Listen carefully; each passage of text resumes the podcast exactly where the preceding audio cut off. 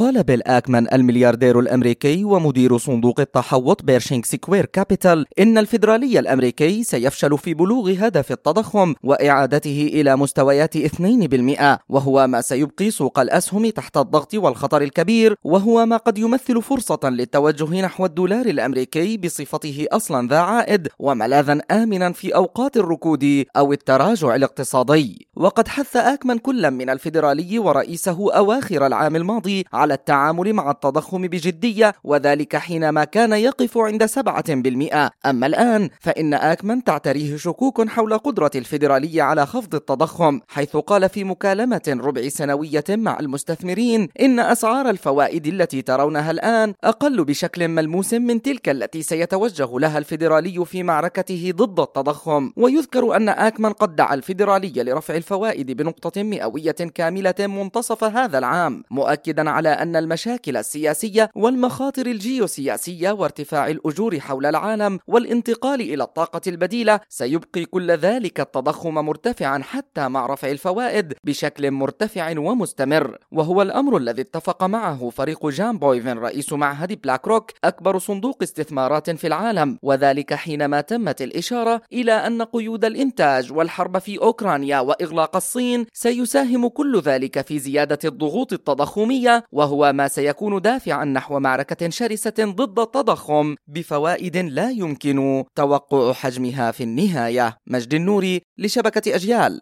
الإذاعية.